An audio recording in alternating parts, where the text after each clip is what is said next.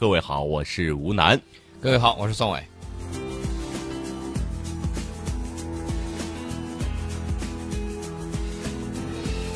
宋老师先说什么呢？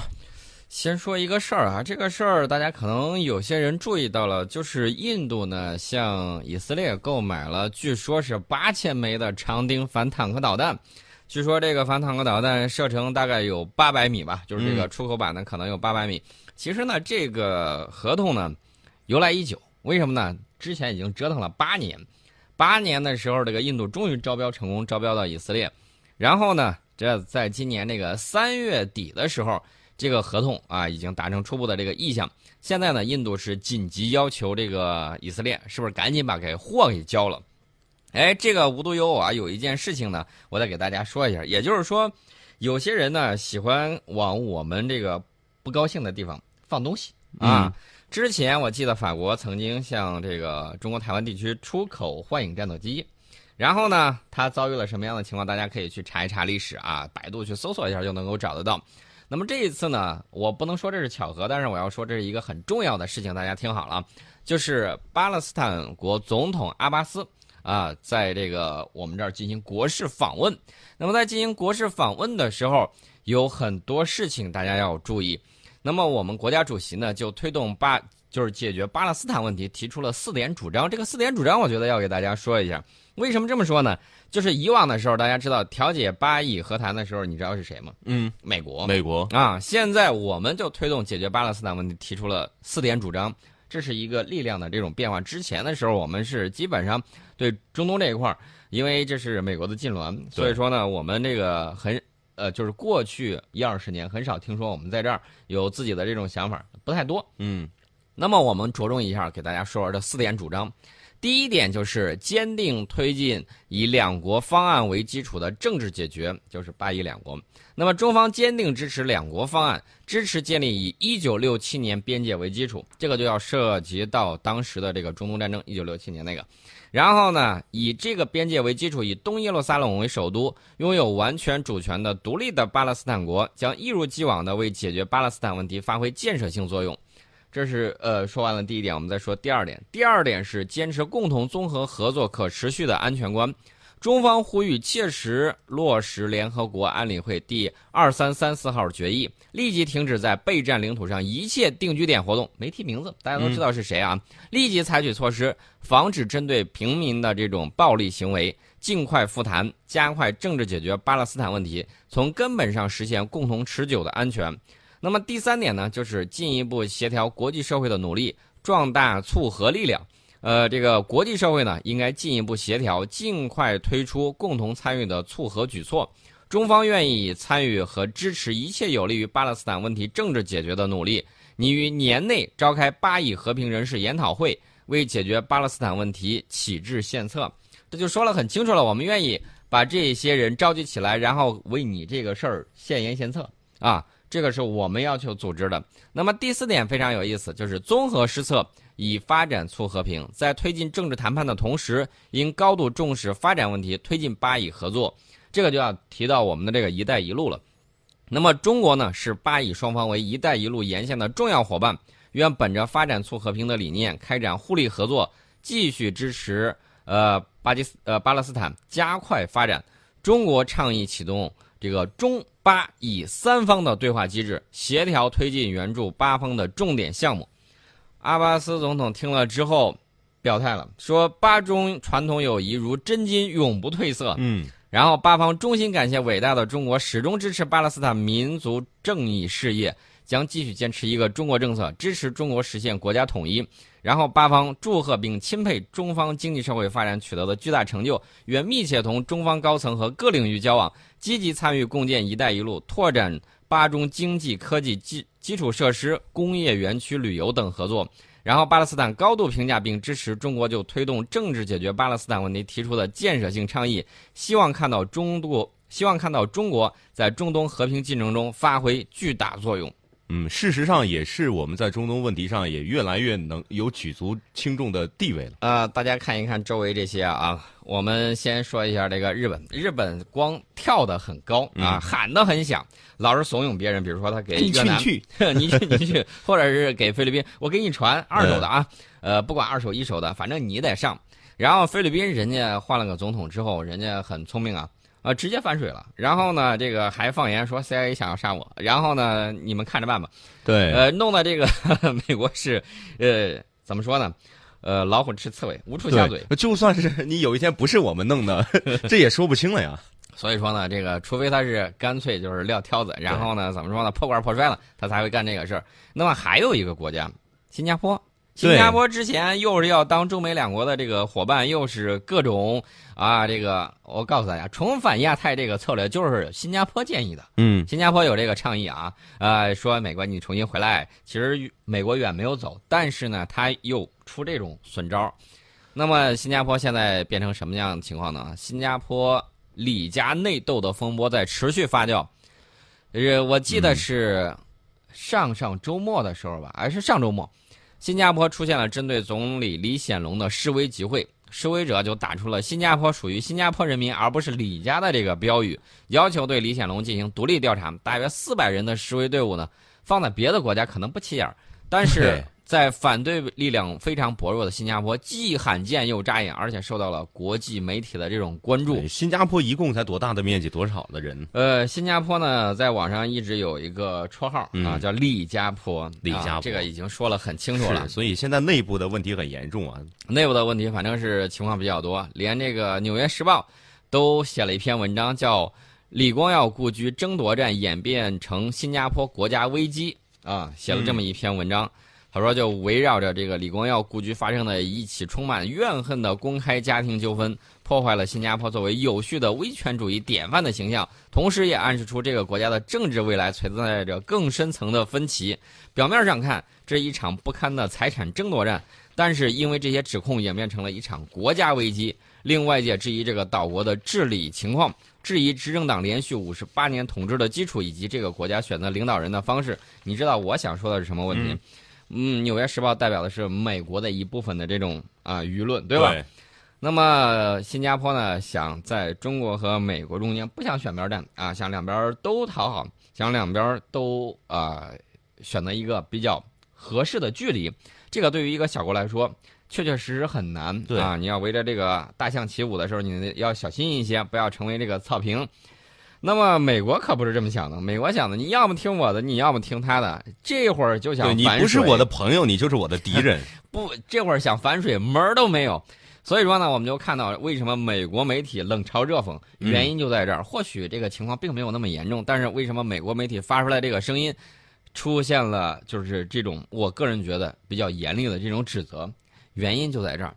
呃，这个有记者就在我们外交部新闻呃这个新闻发言人的这个记者招待会上就问了，嗯，说新加坡总理李显龙日前在一论坛上表示，新加坡一贯认为繁荣稳定的中国有利于地区，有利于世界。新加坡将致力参与共建“一带一路”大计，加强与中方在各领域合作。中方对此有何回应？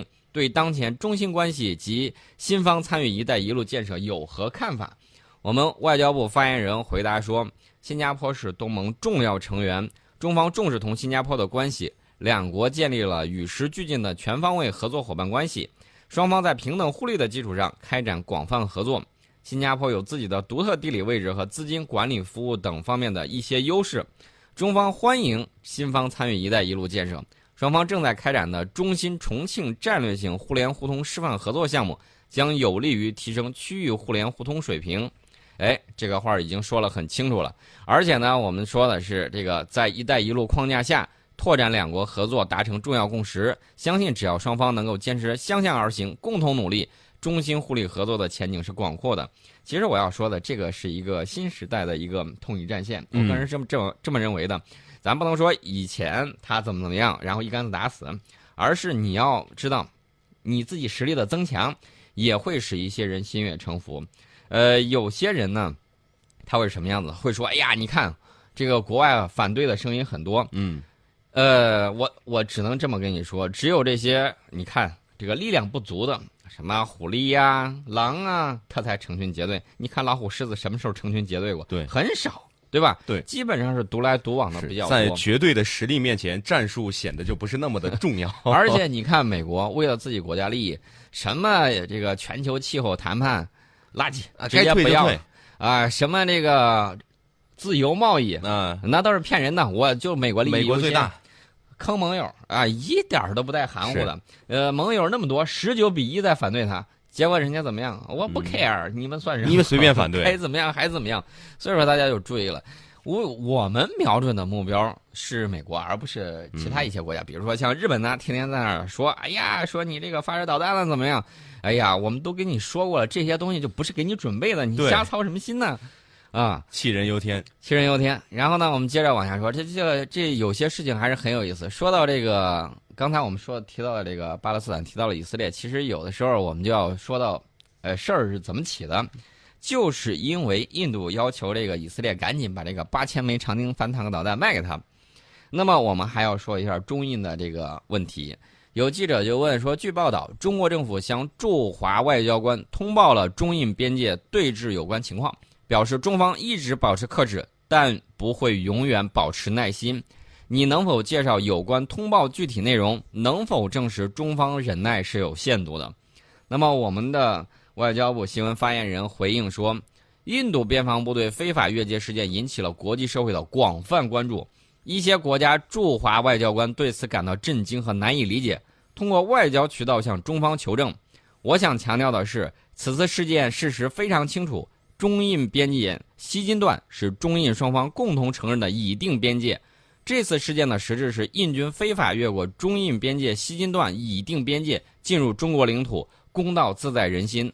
中国强烈敦促印方不要把派遣军事人员越过已定边、已定国界当做达成某种目标的政策工具。我们知道，印度国内也比较乱，他一九六二年的时候，印度的这个怎么说的这群精英。突然发现了一个问题，虽然自己被打了很惨，什么问题？但是国内团结起来了。啊，但是他国内团结起来，那其实受到外压的时候，嗯所以说呢，这个印印度方面呢，他最近这些年一直在搞一些东西，比如说修改这个 GDP 的这个统计的这种手段和方法，其实增速没那么高。嗯，然后他就统计了比较多，最离谱的是，好像是把这个什么，呃，一种牲畜什么嗯东西给统计进去了。然后呢，这个数字就相当的这个漂亮。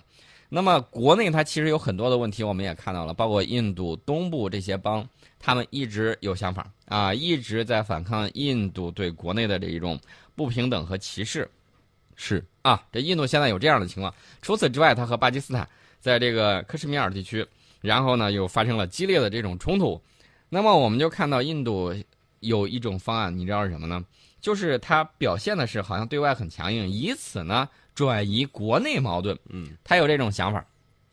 所以为什么我们会回答他这样的问题？那有有的记者就不甘心呐，还想继续问，嗯说中方到目前为止在中印边界对峙问题上反应非常克制，中方是否正在失去耐心？何时会彻底失去耐心？其实这话问的就是你什么时候打他？对你到底打不打他？你什么时候打他？嗯然后我们回答说，我们已经多次重申中方对印度边防人员非法越界事件的立场，相信你非常清楚。我们在这里多次强调过，印度方面应当认清事态，尽快采取措施，将非法越界的人员撤回边界线印方一侧。关键是最后一句话，不要在错误的道路上越走越远。大家可能对这个外交黑话一箩筐不太清楚，嗯，大家可以搜一下搜一下。然后我们之前也曾经有过专门的这个外交黑话一箩筐，我们写了有一篇这个。当然了，时代在变，不同的情况下不一样。呃，给大家举一个例子，我记得当年我们在写那篇啊、就是人民日报的那篇社论的时候，是可忍孰不可忍啊？那篇里头其实就有一句话说的非常有意思，是连着的。嗯那个“勿谓言之不欲也”的之前的一句话叫“悬崖勒马”。嗯，敦促这个就是反正就是是可忍孰不可忍，敦促你方悬崖勒马，啊勿谓言之不欲也，呃，基本上是这么一块儿说。对，这个嗯悬崖勒马其实就是你想被揍嘛，大概就是这个意思。大家还记得不记得，在韩国部署萨德的时候，我们外交部发言人也说过一句话，敦促韩方悬崖勒马啊，嗯不要这个部署萨德，大概就是这个意思。悬崖勒马，其实后来，嗯韩国怎么呃什么样的情况大家都看见了啊，这个旅游业各个方面啊一蹶不振。大家也知道，最近这个韩国车然后销售也不咋地，大家看到了，这就是我们说了悬崖勒马之后。你是不是想被收拾呢？啊，嗯这句话的一个代名词。那么在悬崖勒马这句话的时候，同时后面还跟了一句话，就是这个刚才我们提到的那句话。嗯，刚才提到的那句话就是勿谓言之不不不，不嗯，勿谓言之不预，那就是要开揍了。呃，不要不要在错误的道路上越走越远，是这句话。这句话和那句话是并列的，其实表达的意思是同等的重要，嗯，就差最后说这个勿谓言之不预对，就是这句话就不问你不要敬酒不吃吃罚酒，对，不要在错误的道路上越走越远。所以说呢，这个大家可以看到一系列的消息，包括昨天的时候，我记得网上有一个报道，说一个新婚的一个战士啊，嗯然后呢，为了执行这个任务紧急回去了。大家还有印象吗？有这个新闻。对，所以说呢，我们就看到这个相应的情况，我们表了态，不会是说光在这儿表态，然后大家呢也会看到网上有各种各样的这种视频。当然了，我要辟谣一些，比如说有人拍到这个车队非常的长，有人就在那儿喊。其实我告诉大家，我们在这个青藏公路上啊，然后这个后勤补给的这个车队，有的时候比你视频上看着更长啊，嗯这个非常的多。另外呢，我们也看到了外媒对我们的一些报道，比如说我们昨天提到了我们的这场军事演习，那么外媒就说从这个顶上就能看就能够看得出来什么呢？看得出来中方的这个火力、机动能力远比印方的要强大的多。虽然人数没有印方的多，但是这个火力、机动能力。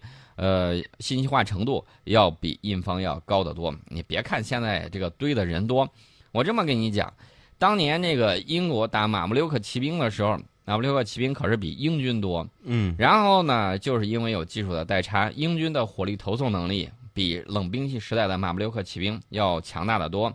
先用重炮轰击了马布留克骑兵的方阵，然后呢，用排枪打垮了骑兵的进攻。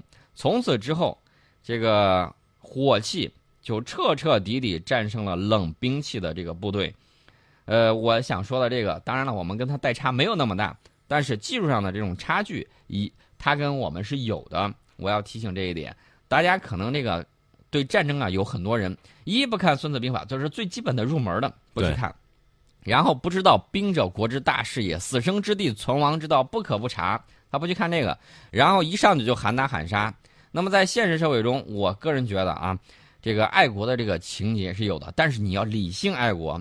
呃，有的时候，比如说日本那群啊，日本当年发动一战、二战的那帮子，就是尤其是发动二战的那群，啊，看着好像是在为国家谋福利，结果把变成了什么？变成了昭和啊，嗯那个昭和青年把核核弹都给招过来了，就变成了对，昭和青年。